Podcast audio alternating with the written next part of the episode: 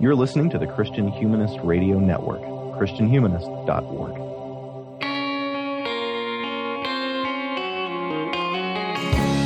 This is the Christian Humanist Podcast, a weekly discussion of theology, philosophy, literature, art, and other things that human beings do well. And now your hosts, David Grubbs, Nathan Gilmore, and Michael Fox. So the same says, and a lover never forgets, standing in the concrete gate, so way inside and insane, they walked over the ocean.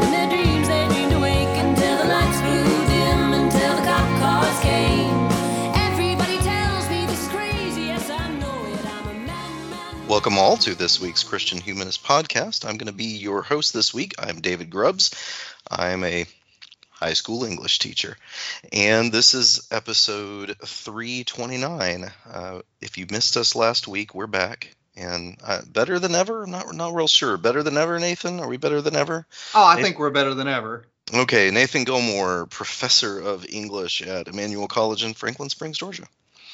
Yes, indeed. And uh, I want to remind listeners real quick, I won't be as lengthy as I was last episode, that uh, if you want to hang out uh, in Chapel Hill, North Carolina, uh, the weekend of October, I think, fourteenth, fifteenth, and sixteenth, you can go to the website theology beer dot camp, and you can get a fifty dollars discount for your weekend ticket with the promo code HUMANIST.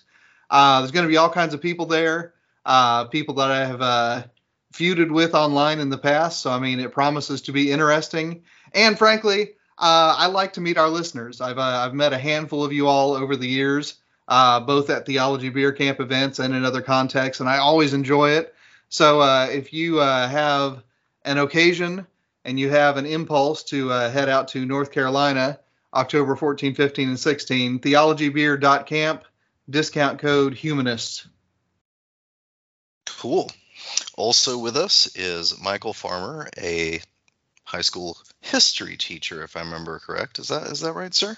You do remember correctly. And as long as Nathan is plugging his appearances, I want to remind everyone I am speaking at the Catholic Imagination Conference, September thirtieth and October first. That's at the University of Dallas. Uh, I would just Google Catholic Imagination Conference, and I'm sure you'll get the information. Well, uh, and dear listeners, I'll let you know that I won't be anywhere in particular because I continue to be as elusive as a Sasquatch. Nice. So, David Grubbs will be appearing in his own living room. as as himself. uh, before a live studio audience of his children. His many children. Before we get into this week's subject, which is the Book of Tobit, do we, have we got any other housekeeping? Theology Beer Camp, uh, Catholic Imagination Conference, anything else we want to draw attention to?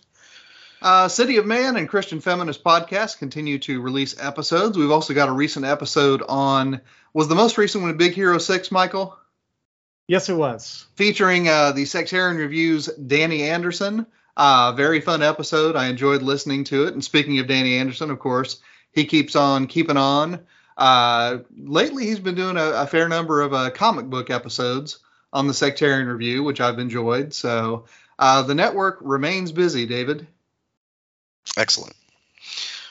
Well, uh, go to Christian Humanist dot org, and you can sort of scroll up and down the posts that are there, and you can see uh, all these episodes that have been mentioned and more. Well, I suppose we should begin in talking about the subject. Uh, what is what is a Tobit? I suppose these days that requires some explanation, as the Tobits are rare and uh, elusive amongst us big folk.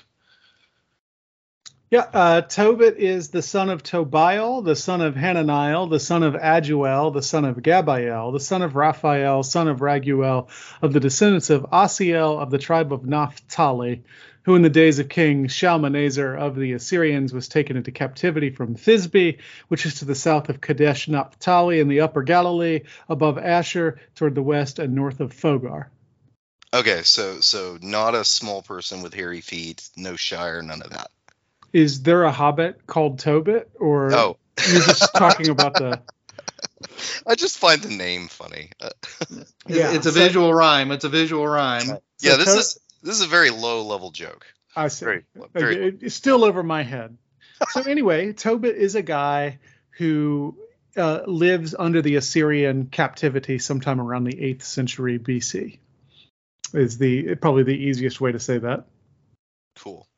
Well, the book that he's in, the eponymous Book of Tobit, um, what is that book's status in the various Christian traditions? Sure. I mean, like like a number of other books we've talked about on this show, um, it's either one of the deuterocanonical books uh, or one of the apocryphal books, depending on what tradition you're in and how your tradition views it. So Catholic uh, Catholic churches, Orthodox churches, some high church, um, high church Protestant denominations see it as deuterocanonical, as useful for teaching, maybe a secondary level from the rest of Scripture, maybe not. Uh, certainly it's in the Septuagint Greek version of the Hebrew Bible, but not in the Masoretic text, which is why Protestants don't accept it and Catholic and Orthodox do. Uh, yeah, I, I, is, is there a status beyond that that you know of, David? I mean, I, it's it's a it's a lot like the other deuterocanonical books in that sense. Uh, yeah, yeah, uh, just. You know, just being able to say this is a this is a book that different Christian traditions handle differently, and yeah. they they weigh um, its contribution to the faith in different ways, uh, which you know we'll get into as uh, as we go. But just kind of getting that stated at the outset. You know, it in that it has um, it has some things in common with like the Book of Sirach, or maybe the additions to Daniel, or, or the additions to Esther, the other the other texts that are accepted by some traditions and not others. And mm-hmm. for the most part, even the ones that don't accept it as on the level with the rest of the Hebrew Bible, I think see it as a valuable source for information or for, you know, spiritual edification, even if it's not um, even if it's not something that's going to get read in your Sunday morning service. Right. Just lateraling to Nathan, would the, would it be fair to say that Tobit is uh, a book that gives us information about ideas that would have been current in Jesus' day and during the period of Second Temple Judaism? Oh, to be sure. I mean, this is a Second Temple book from top to bottom. I'm going to talk about that at more length later, but what's interesting is that uh, in the sixteenth century, uh, when, you know, Martin Luther is editing that German Bible, Uh, the Book of Tobit is not being used in synagogues, and so it doesn't end up uh, as part of the, uh, what would that be, proto-canon rather than mm-hmm. the deuterocanon. Um, mm-hmm. But what's interesting and what complicates it, and what, you know, listeners know I love a, a glorious complication, uh, is that with the discovery of the Dead Sea Scrolls, uh, they found Hebrew and Aramaic versions of this text in there. So there was a time when there were Hebrew and Aramaic versions of Tobit, uh, but, you know, in that gap, uh, and, you know, most importantly for Bible publication, in that sixteenth century part of the gap, uh, it only existed in Greek manuscripts. And so, uh, you know, those people who were making decisions about where to place which books in the Bible, uh, you know, said, well, I mean, this is uh, one of those, uh, you know, Greek books, not one of the Hebrew books, not one of the Aramaic books, and so we will put it uh, in the Apocrypha. But it might have been more complicated than that in the olden days. Do you ever preach on Tobit, Nathan? I have not yet, um, but honestly, uh, because I, I generally adhere to the Revised Common Lectionary, um, you know, it's rare even for Ben Sira to appear there. I really don't remember Tobit appearing in any of those readings, but I, th- that's a discipline that I try to hold to whenever, when I preached regularly several years ago, but also now when I fill pulpit, I try not to go to my favorite passages. And the, the device that I use to keep me from doing that is the Revised Common Lectionary. You know, I first discovered the existence of Tobit when I was reading a book called Peculiar Treasures by the recently deceased, I mean recently deceased as I'm speaking, not as I was reading, recently deceased Frederick Buechner. Ah, has yes, a, yes. He has, he has a book called Peculiar Treasures, which is these little like humorous, light encyclopedia articles about various Bible characters. And uh, lo and behold, you come across Raphael and Tobit, and it said the Book of Tobit. And I, good Southern Baptist that I was, said, who the hell is that?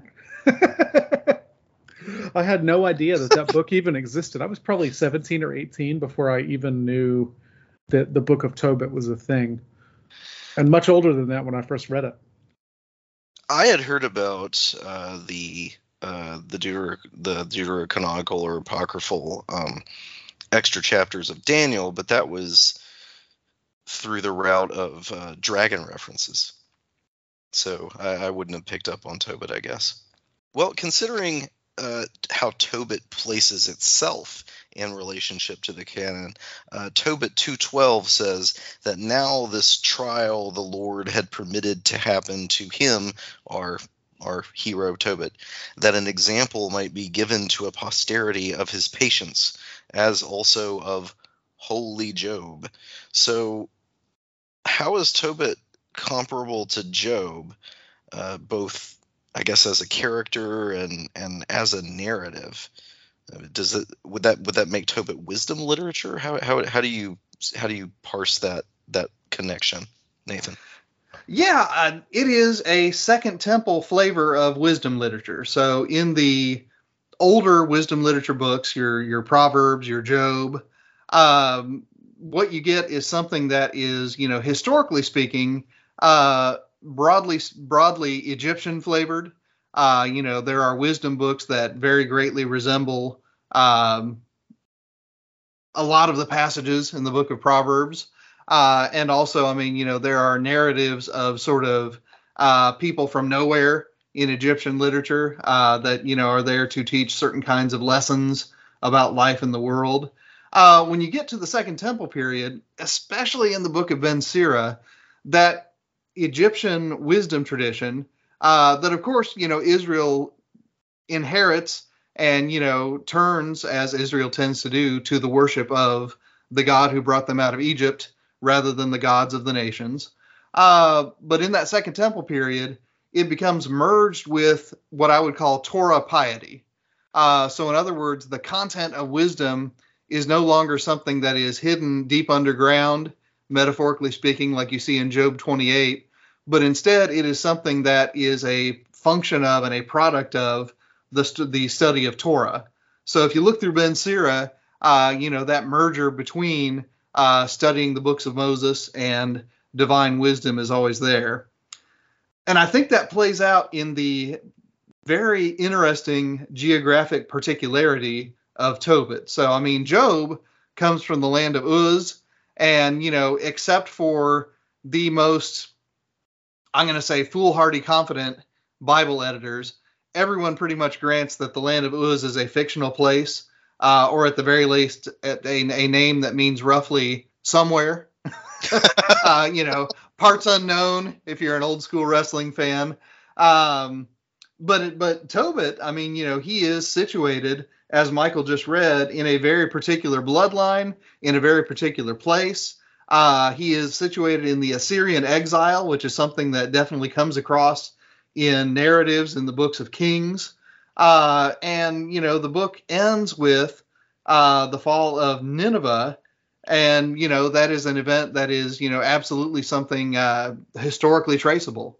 Now, one interesting thing about this historical situation, and, you know, um, I'd be happy for you two to correct me if I just miss this, uh, but the book pretty consistently seems to jump straight from the Assyrians to the Medes, and there's no mention of that grand evil empire in between. Uh, and by that, I mean, of course, Babylon, uh, which, you know, is, is a fascinating, you know, datum about the book. You know, my sense of it is, um, you know, you don't want the uh, Babylonians coming to the rescue because they're the bad guys. So we just jump straight to the Medes, who let, you know, Israel go back to the land and rebuild. But the, the Medes temple. Didn't even do that, right? It was the Persians who. Uh, yeah, it was the Persians and the Medes, kind of. Yeah. No, I mean, you're right. I mean, um, I, I, I mean, Cyrus the Great is king of both. Yes, yes. It's weird. You never hear about the Medes in ancient literature, though. It's always the Persians. Right, right, right, right. I mean, yeah, you're absolutely right about that. Um, now, the other thing that that is notable about this is that, you know, especially chapter thirteen towards the end of this book is a what I would call a more conventional uh, Torah, wisdom, piety than what you're going to find in Job. So, you know, David asked, you know, how does this relate to Job? One thing about it is that Tobit, when he sings, sings more like Elihu than he does sing like Job. So, I mean, it's something that is more in line with what I would call the main stream of uh, of piety uh, in the Hebrew Bible, and less like sort of those border cases that you see in Koheleth, Ecclesiastes, uh, or in the Book of Job. So, uh, and then, you know, one thing that I that I did jot down while I was reading, just because uh, I knew I'd be talking with Michael about this, one of the signs of Tobit's righteousness is that he keeps a Daniel diet and eats his vegetables. I noticed that too. Yep. That's well. Checking that's how you're supposed to act in exile. That's right. When when you are in exile, eat your vegetables. Do you, so, are, are the three of us comfortable saying this is a novel? That this is just fiction, and it's kind of self-evidently fiction? Um, I would say that. I mean, probably kind of like the narratives in the first six chapters of Daniel. You've probably got elements, I mean, especially the geographic references that are definitely historical. And I think you've got, you know, a character whose development we couldn't possibly know from records from the eighth century B C. So I think the character gets invented probably in the third or the second century B C. Uh, but I think that, you know, the context, if you will, uh, reads fairly authentically, you know, eighth century, seventh century B C. Sure, like, so, a, histori- so I, like a historical novel. Yeah, yeah. So, I, so I, you know, as usual, I want to cross my fingers on that. Sure. Well, I, I just wonder because it almost seems in some places like it's a parody of Job. All these terrible things happen to Job. What happens to Tobit? A pigeon takes a dump in his eye and he's blind. Like, they, yeah, yeah. There's no way that's not supposed to be a little bit funny, right? It's it's like a, a kind of gallows humor that this guy who does everything right, well, he doesn't lose his whole family, and a tornado doesn't carry off all his property, but a pigeon does take a dump at his eye. Yeah, I mean, like, I have a really hard time imagining that nobody laughed at that. Right. Right, in right. The first century. Yeah, well, and, then, and then the cure, of course, boiling a fish's gallbladder and pouring that in. Right, right, right. And yeah, I mean, you know, that that's something that uh, is a fascinating mm-hmm. bridge, I think, between Job, where, you know, I mean, his family gathers around to fix everything that God broke, and the New Testament, where Jesus is doing, you know, very material things like making spit mud and putting it in people's eyes. That's and true. Restoring I their sides. So, I mean, gallbladder. I mean, it's it's a it's a great bridge text in that respect, right? Right, yeah. Right. I mean, I'm inclined to think Job is a novel, so I I don't have any problem at all saying Tobit is, which is I mean that's not a that's not an insult, but it would it would mark it as something closer to wisdom literature than to the the history literature that it's sometimes treated as. Right. Yeah, and, and yeah, I, I think I'm basically on that page, Michael. Yeah, the, the use of the use of extended parable for the purpose of wisdom um, sounds. I I, I think I think that ma- that makes more sense of this text. Do you right, think, right. Do, do you think but, the pretty clear? Well, no, because the the reason it's not in Protestant Bibles is because it's not Masoretic. I, I just wonder if, or, if, or it wasn't used in synagogues in the sixteenth century. Right. So I, so I, I just wonder if the um, if the kind of self-evident fictionality of the book is one reason why um, why Protestant churches reject it. But no, I mean, yeah, because it's it's not a rejection book by book. It's a rejection based on, as you say, whether they were reading it in synagogues in the sixteenth century. I right. remember, and I mean, and if that were the case, I mean, you know, Job would be a far better candidate for that because Job happens nowhere. Right. Now, something I would be interested to know. I know, I know that Jerome comments on particular books as being represented or not being represented in the Hebrew text that he has access to in his own day. Um, I haven't actually traced this down because you, y'all just made me think about it, but I, I would be interested to see if in the records we have of Jerome talking about his, on his work that became the Vulgate, if he ever says anything about Tobit and the texts uh, if he says anything about that at all. I would be interested to know.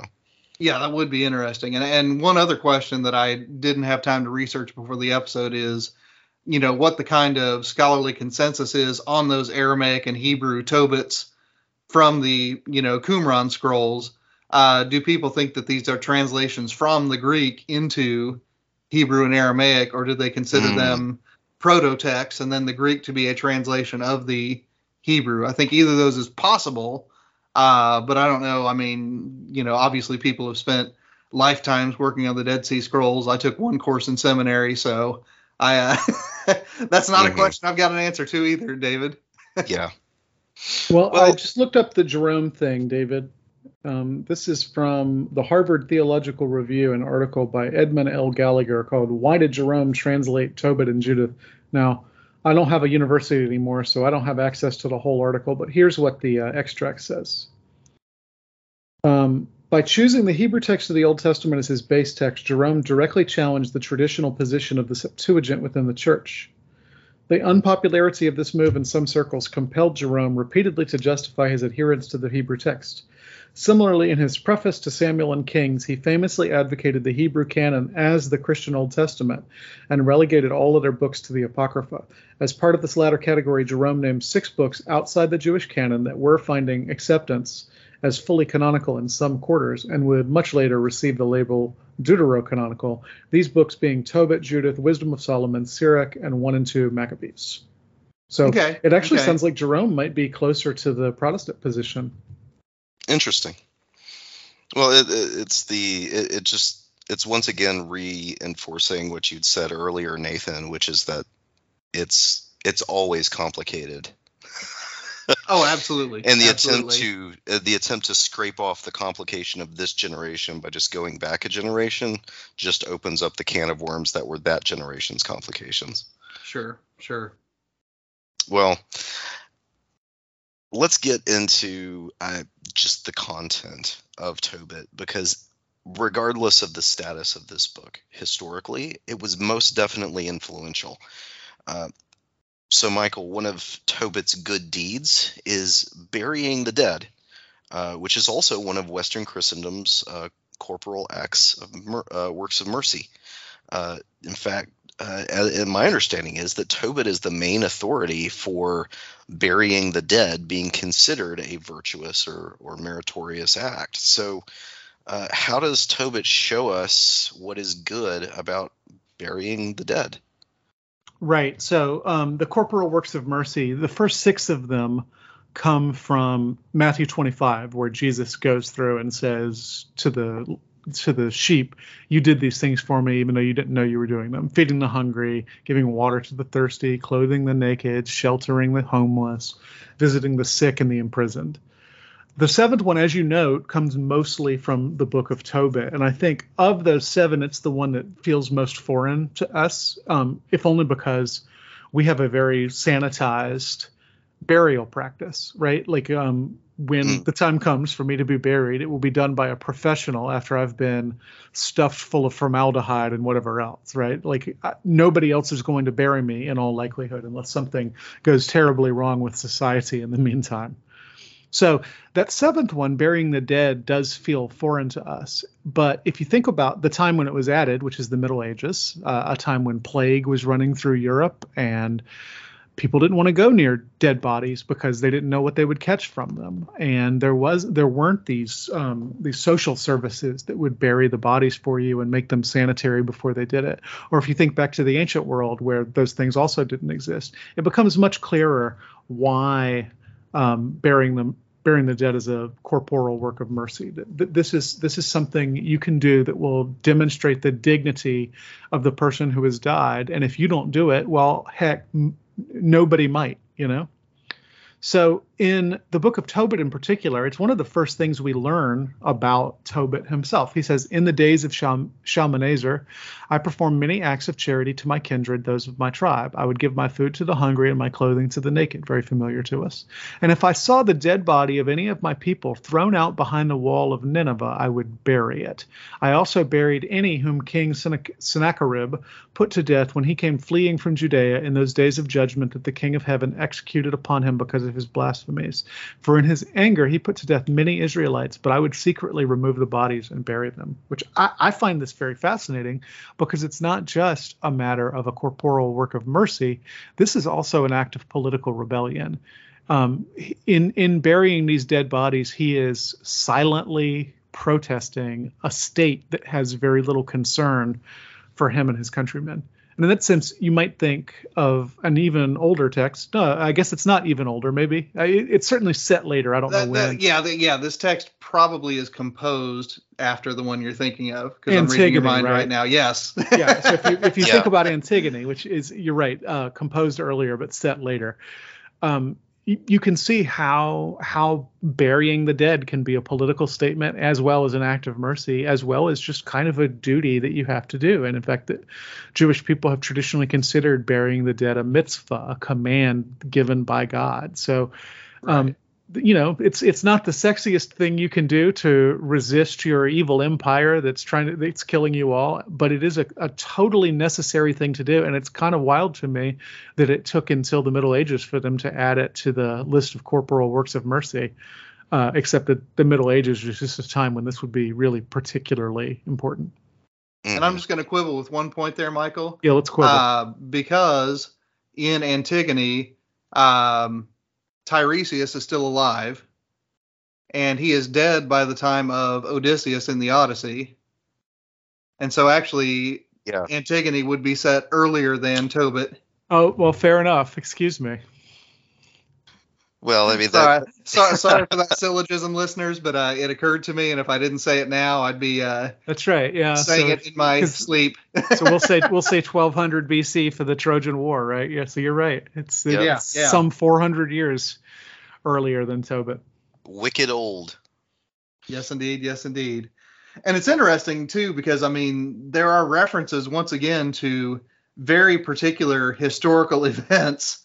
Uh, that are mentioned not only in First Kings or Second Kings nineteen, pardon me, but also in, you know, Herodotus, right? I mean, you know, this failed invasion of Jerusalem, and uh, you know, I mean that that Antigone dynamic is definitely there, because this failed war turns into the wrath of the evil king, and the act of resistance against, against that evil king is burying the dead.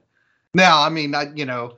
I, I think that it's a very different dynamic, like Michael so put it so well just now, uh, in the ages of plague, uh, in the Middle Ages. But I mean, you know, uh, in the literary setting of Tobit, uh, it's it's very much like Antigone. Yeah, yeah, because it's it's ex, it's explicitly against, you know, the the the king's attempt to not only kill those who are his enemies, but to humiliate them in their death by leaving them to be exposed. So right, it's a, right. It's, yeah, it's really tight parallel. Yeah, so I mean, that's something you see not only in Sophocles, but also in Homer with mm-hmm. the corpse of Hector, right? So I mean, yes. I mean, it, it, it's, a, again, a fascinating dynamic, you know, mapped onto this, mm-hmm. you know, this Assyrian empire that gives way immediately to the Median empire.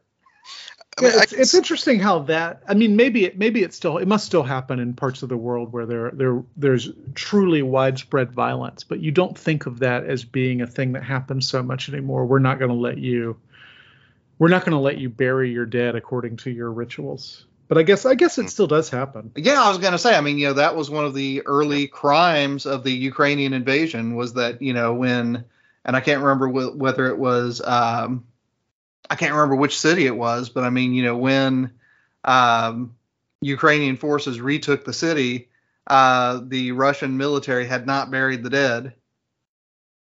Yeah. The Ukrainian dead specifically. Yeah. Uh, referring back to something you mentioned earlier, uh, why the, the six corporal acts of mercy were so r- sort of readily formulated, and then how much later uh, – burial comes in. I mean, it does help when you've got like one nice tidy verse for the six. That's true. That's true. Um, but on the other hand, I think that we can even see in the New Testament that this is uh, that this is a value of Second Temple Judaism. I would I would say that Joseph of Arimathea is doing the Tobit thing um, in taking the body of our Lord and uh, interring it with respect.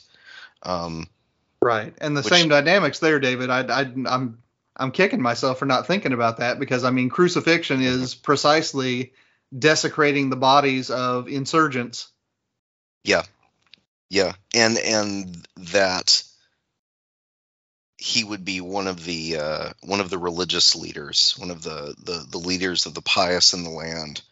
Um, and none of the rest of them considered this the thing worth doing. Like that, the, there's just so much hatred directed at this, you know, messianic upstart uh, that only only this one, uh, well, he and Nicodemus consider uh, retrieving Christ's body as a as a thing worth doing.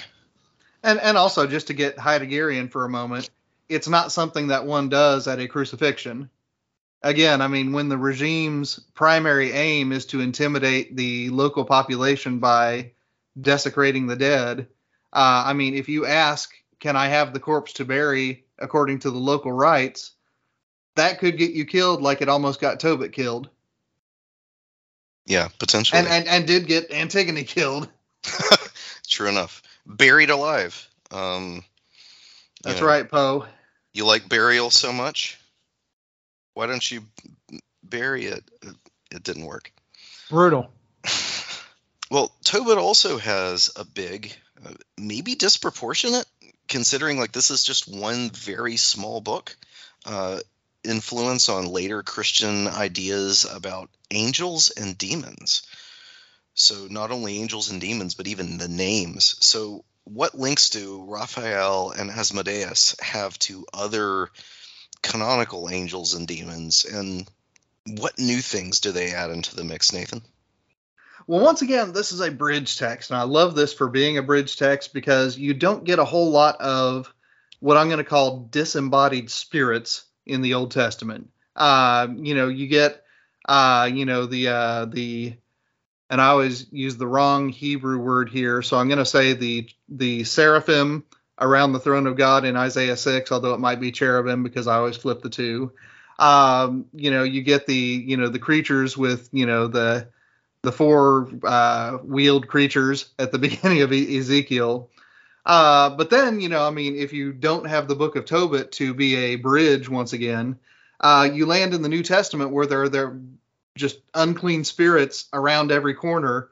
And they don't have bodies of their own, but they possess other people's bodies. And sometimes they cause illness. Sometimes they possess people's minds. Uh, you know, it, it seems like, you know, just a radical shift if you don't have this as a bridge. So, I mean, Asmodeus, uh, who, by the way, I mean, just has a much cooler name than Beelzebub, Lucifer, or Satan. I'm just going to go ahead and say it. Um, he is no mere... It definitely sounds like a heavy metal band. Oh, absolutely. Absolutely. Uh, he's no mere tempter, uh, the way that, you know, Diabolos in the wilderness is in the early chapters of uh, Matthew, Mark, and Luke, uh, but actually kills men. Uh, this disembodied critter Uh, has the capability to end people's lives. Uh, and likewise, you know, this, uh, I guess the, the way to ward off Asmodeus, uh, you know, bears a lot more similarity to, uh, you know, the exorcisms of Jesus than it does to anything in the Old Testament. You know, once again, it's a very material process, but it's a process in which God is working through the material act uh, in order to ward off Asmodeus uh, when Tobias, you know, uh, marries Sarah, right? Um, now, that's the Asmodeus side, and that is, you know, just phenomenally uh, interesting.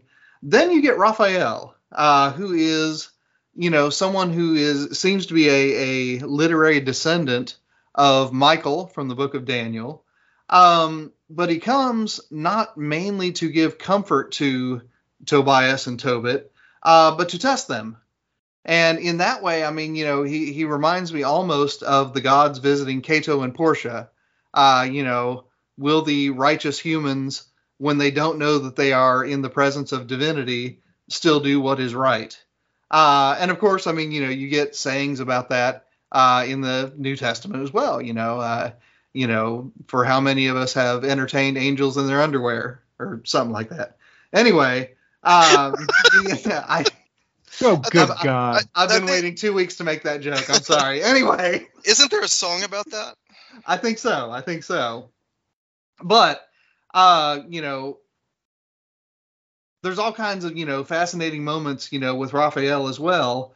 Uh, because, I mean, he helps Tobias capture the very aggressive Tigris river fish. He teaches him to extract the exorcism materials from it. So it's not one of those things where, you know, as in, you know, uh, Dante, you know, the angel simply shows up, taps the demonic door with his spear, and the demonic door blows open. But there's an education process.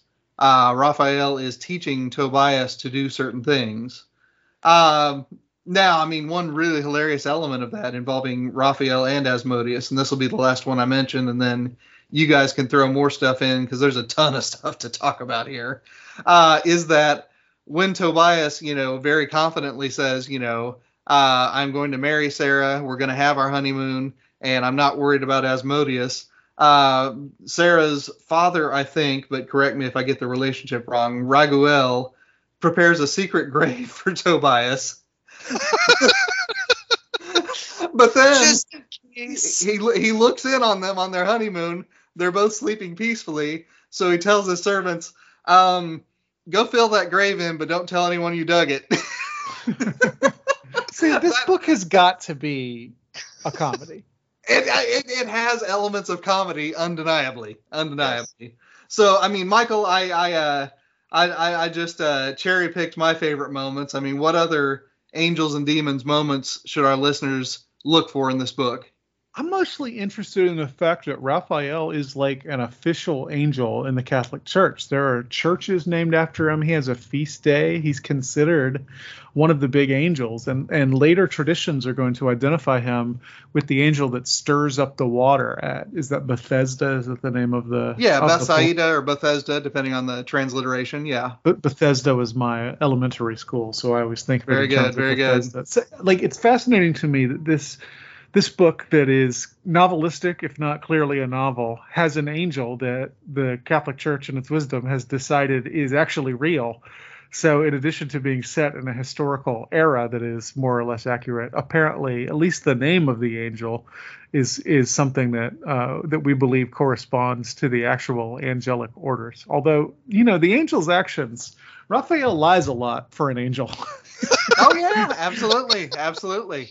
Which might be might be a reason to think of it as, as perhaps not entirely a, a, a, an accurate depiction of, of this angel, or or who knows, maybe uh, yeah, maybe I mean, these angels know, love you, tricking you do, people. You do have that, I mean, horrifying moment in First Kings twenty-two where, you know, and a, a spirit sent from God, you know, basically lies to the king of Samaria and gives him the wrong advice so that he'll go kill himself. Right, except, and the weird thing here is Raphael is lying to the people he's there to help. Yeah. Right, right. It seems like he wouldn't have to do that. I mean, wouldn't wouldn't it have been much more effective if he'd just come down and said, oh, hi, I'm Raphael, I'm an angel? Or, or even just been like, hello, I'm a stranger in these parts.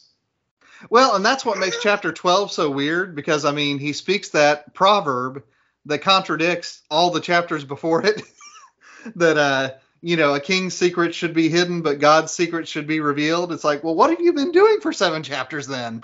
Well, yeah, he's been making the reveal dramatic. That's right. Well, to be, to be revealed, they first have to be concealed, Nathan. Uh, yeah. Right, right. Uh-huh. It's uh-huh. Right. It makes chapter twelve the prestige, you know? And, and also a, a notable literary irony is that uh, he teaches Tobias to uh, exorcise and ward off demons with fish. And then later on, he becomes a turtle. Yeah, it, huh. Um, so Raphael, uh, speaking of, you know, turtles and their famous consumption of pizza, um, Raphael also eats sorta kinda. But then at the uh, in the in the last chapter, when he kind of like rips his mask off, Scooby-Doo style, is like, I've been an angel the whole time, um, or maybe that's mis- uh, uh, Mission Impossible. Um, He he also tells Tobias, oh, and by the way, those times when I ate with you, that was an illusion. right? The, this uh, apparently the, the the notions of angels have developed since Genesis, when angels uh, eat with Abraham and eat with uh, his nephew Lot in Sodom, and uh, some, some and also make giant babies, depending on how you render Genesis. Well, right, right, but somewhere somewhere between then and when Tobit is written, uh, angels have uh, ceased to be thought of as as uh, I, I either capable of these corporate uh, corporeal things, or at least that those corporeal things, uh, corporeal things, are are beneath the dignity of the angels who kept their holy estate. Whereas Asmodeus, like, definitely wants to get with that one girl. Absolutely, absolutely. He's an incubus, so, you know. Uh, also, Milton. It's not just, you yes. know. Yeah, M- Milton has Raphael coming and talking to Adam and Eve and eating with them, and then proceeding to give a long metaphysical, boring. long, boring metaphysical spiel about how what he's doing is is totally appropriate, but very different from what humans do. Um, I, I can't help but think that Milton was just so concerned about that eating, not eating problem in Tobit that he just had to hair off on that bit for way longer than anyone cares about. I like that the idea that angels don't have to eat, but they want to because they enjoy it. It's like Jesus when he yeah. when he when he's resurrected, he eats that fish. Mm-hmm. I always liked the idea that he just eats the fish because fish tastes good. Yeah, he would miss it. He's like, I love this stuff. He loves human culture. Yeah. I, I, but, but if he missed fish, then would the glorified Son of Man lack things? You just blew my mind, man. and, and and thus a medieval treatise is is launched. Oh, Lord. Well, Tobit's shaping a lot of stuff here. Uh, also, I think there's a big contribution from Tobit, Michael, in uh, Tobit shaping at least certainly uh, old patristic, uh, traditional Christian theology of sex and marriage. Um, so what wisdom for husbands and wives does Tobit over, uh, offer, and how's that wisdom fared in our own time and place? There is a beautiful poem slash prayer that Tobias and Sarah say together on their wedding night. I'll, I'll read that. It's from chapter eight. Blessed are you, O God of our ancestors, and blessed is your name in all generations forever. Let the heavens and the whole creation bless you forever. You made Adam, and for him you made your, his wife Eve as a helper and support. From the two of them the human race has sprung. You said, it is not good that the man should be alone. Let us make a helper for him like himself. I now am taking this kinswoman of mine, not because of lust, but with sincerity. Grant that she and I may find mercy and that we may grow old together. And it's really a lovely prayer. I believe uh, it's sometimes used in uh, in marriage ceremonies. But I, I like the idea that they are connecting their marriage back to the beginning of the human race. They're, they're setting it up as a kind of continuation on the same spectrum as that initial marriage, just like when people read from the Book of Tobit or from whatever in the Bible uh, during their wedding ceremonies today, they're they're trying to connect their marriage back to this ancient institution. I love "Grant that we may grow old together," uh, which is is a is a sentiment I think we all have, but in our youth-obsessed culture, I'm not sure you're going to hear very many people express the desire to grow old together. I like the idea that Sarah and Tobias, like, this wedding has stakes beyond just the future of this family. The fact that Sarah has already lost six husbands before this to this horrifying demon. And so marrying each other is a real act of faith, which is, I, I think, probably always true for everyone, right? There's this sense in which, you know, horrible things could happen, but you hold your breath and you, you make the commitment anyway.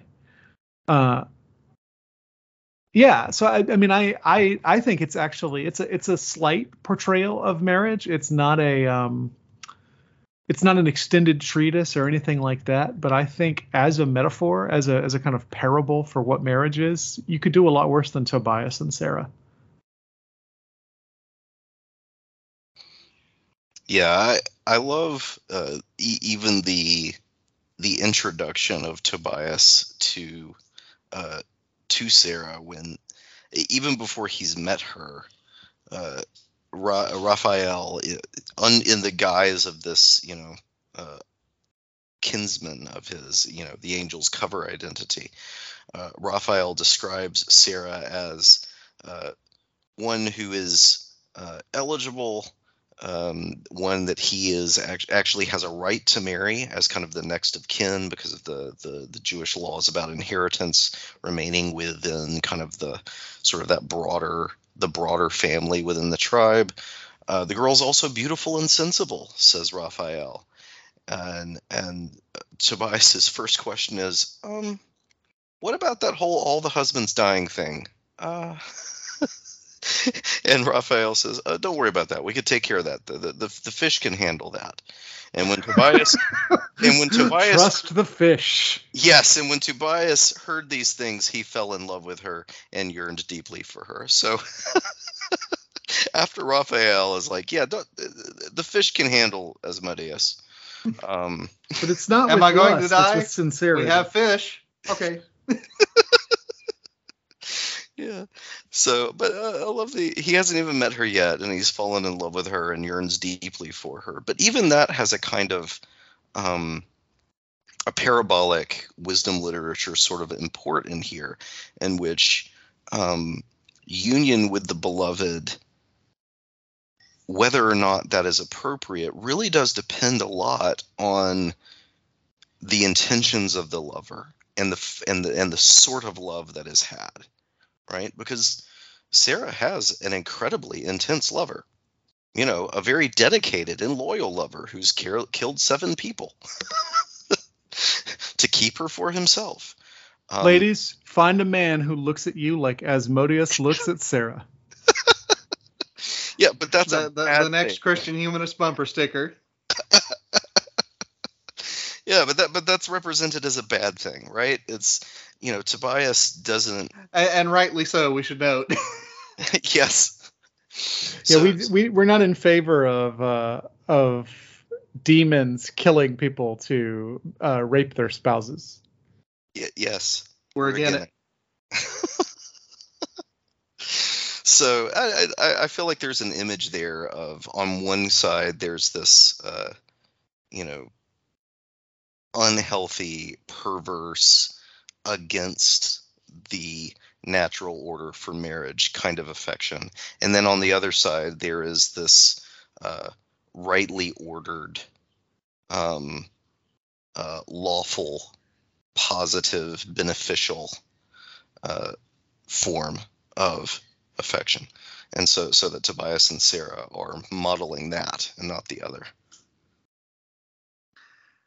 I do want to bring up kind of the dark side of marriage in Tobit, though, because I mean, in a few places, chapter four is the most prominent. Uh, you do get Tobit entering into that ongoing dispute in post-exilic Israel about foreign women, and uh, uh, you know, famously or infamously, you know, the Book of Ezra. Uh, has Ezra telling the men of Israel to cast away not only their foreign wives, but also their children. Mm. Uh, and, you know, Israel doing so. And, you know, I mean, this the, this is where, I mean, you know, you can have conversations about, you know, when you want to date things and when you want to, what text you want to put in conversation with you, with each other. But that's where I see the Book of Ruth saying, if you don't have foreign women, you don't get King David. So, you know, uh, you know, yeah, Tobit yeah. definitely weighs in on the Ezra side of that mm. dispute, right? I mean, you know, uh, to marry foreign women, uh, according to Tobit, is to commit adultery. Yeah. And so, or no, fornication, fornication, pardon me. So, I mean, it's not even that any marriage was there to be broken up. It's just that apparent marriage isn't actually marriage. It is fornication. So, you know, I, I, I But before, you know, I, I think we can hold both of those realities in our minds, and we should when we read this. But I do want to hold both of those realities in our minds. Right. Right. Well, we've covered the points in Tobit that I saw uh, as having really interesting connections with uh, some pretty, pretty important topics and the way they develop, and uh, especially uh, church history and church uh, Christian theology later on. Um, but what are some other threads from Tobit that might connect it to other scriptures, other traditions, uh, Jewish or Christian? Nathan?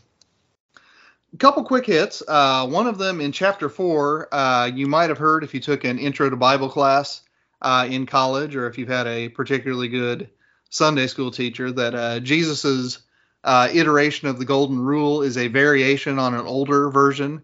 Uh, Jesus, of course, is uh, do unto others what you would have them do unto you. Uh, and, you know, you might have heard that there's a negative version of that, that uh, what you find hateful, do not do unto others. Uh, well, that's Tobit chapter four, verse fifteen. Uh, so that doesn't have to remain in obscurity. It's it's right there in the book of Tobit. The other thing that I, I really found compelling and fascinating at the end of Tobit uh, is this universalist vision that, that definitely seems inspired by the book of Isaiah, uh, in which, you know, I mean, this very domestic tale of, you know, the head of a family, Tobit, Uh, his son and daughter-in-law, Tobias and Sarah, their grandchildren, and so on and so forth, culminates in this vision in which, because they remained faithful in their exile, uh, there is a hope emerging that, they, that a day will come when all of the nations will come back to Jerusalem uh, in order to learn righteousness. And, you know, like I said, I mean, you know, uh, I've got to think that, you know, this is Isaiah's influence showing up here. Uh, but what Isaiah doesn't do nearly as much is to connect that to the small and to the domestic and to the local. And I really think it's a beautiful vision there at the end of Tobit. So, Michael, what do you got, man? Uh, this is small and kind of strange, but there is a Marian devotion called Mary Untire of Knots, which is exactly what it sounds like. Um, but there is, it, it's based on this painting from the early eighteenth century by uh, by a German painter, I believe, named Johann Georg Melchior Schmittner. And wow. In this painting, where Mary is untying knots, Tobit and Raphael appear down at the bottom of the painting. And I'm, I'm, as far as I can tell, nobody's quite sure why they're there, what what they have to do with Mary untying knots. But uh, I really love it. So, uh, Mary Untire of Knots. That and then I also wanted to mention that uh, a longtime listener to our show, Joel Miller, has a podcast called Bad Books of the Bible, where he goes through the deuterocanonical books with uh, with a friend of his. And they have several episodes on Tobit that are well worth listening to. So our listeners who uh, who who are interested in hearing more about Tobit ought to go listen to that. Very Bad cool. Books of the Bible. Excellent. Well, in, in case you wondered, dear listeners, at the very end, uh, Tobit dies and gets uh, a magnificent funeral. And then uh, his, Tobias's father-in-law and mother-in-law die, and they also get magnificent funerals. So if, if you wondered, the, the, the burial theme continues right up until practically the last verse. And then the empire of Nineveh gives way directly to the empire of the Medes, giving Babylon a miss entirely, at, at, at, at which so many people had to say, "Take that, Babylon. You don't even exist." Excellent. Well, that was today's episodes. Uh, today's episode, dear listeners, uh, we have poked around uh, in Tobit a bit. Uh, go read it. It's a, um, I, I think I would call it a a a a, a charming, a a pleasing little book uh, with uh, edifying wisdom in it, especially when Tobit is giving Tobias his Polonius style, um, you know, things to do while you're traveling advice. Uh, but also uh, some fun parts, too. What are we doing next week, gentlemen? Well, next week we're going to be looking at a uh, recent piece in uh, First Things by poet Dana Gioia called uh, Christianity and Poetry. Uh, Nathan, Dan- I listened to Gioia's podcast interview about that piece as I was driving home to record this episode. Oh, How wonderful, crazy. wonderful. That's great. Uh, cool. But as listeners might remember, Uh, when I was a first-year graduate student at the University of, of Georgia, uh, Dana Gioia visited a poetry class I was taking, taking, and I was immediately smitten with him, and I've been uh, kind of following his writing ever since. So uh, when I saw that he had a piece in First Things this month, I said, that's what we shall talk about. Do you know where else you can see Dana Gioia? At the Catholic Imagination Conference with other Catholic intellectual luminaries. There you go. And me. Surprising. Well, dear listener, that's all the episode we've got for you today. Uh, if you would like to hear more from the Christian Humanist Podcast, uh, you can go to Christian Humanist dot org. That's where the show notes for this episode are going to post after it drops. Uh, we'd love to hear from you in the comments. If you'd like to email us, you can send it to this the christian humanist at gmail dot com. Uh, we're also on Twitter, um, all all three of us, uh, if I remember rightly, in various ways. Uh, not me. I, I am What's, not on Twitter either. I, I got so off. One of the three of okay. us is on Twitter. I got off of Twitter last year. And I got out too. And you'll ago. have to guess which one. Well, but the, the network's on Twitter, right? Yes, indeed. I'm what not sure that? anybody updates the Twitter account, but yes. Well, okay. What what is it? I don't remember.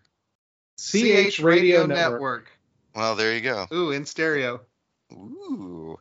All right. Well, very cool. Psychedelic, man.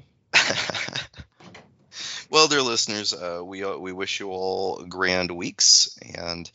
Uh, we'll leave you with words of Martin Luther to let your sin be strong, and let your faith be stronger.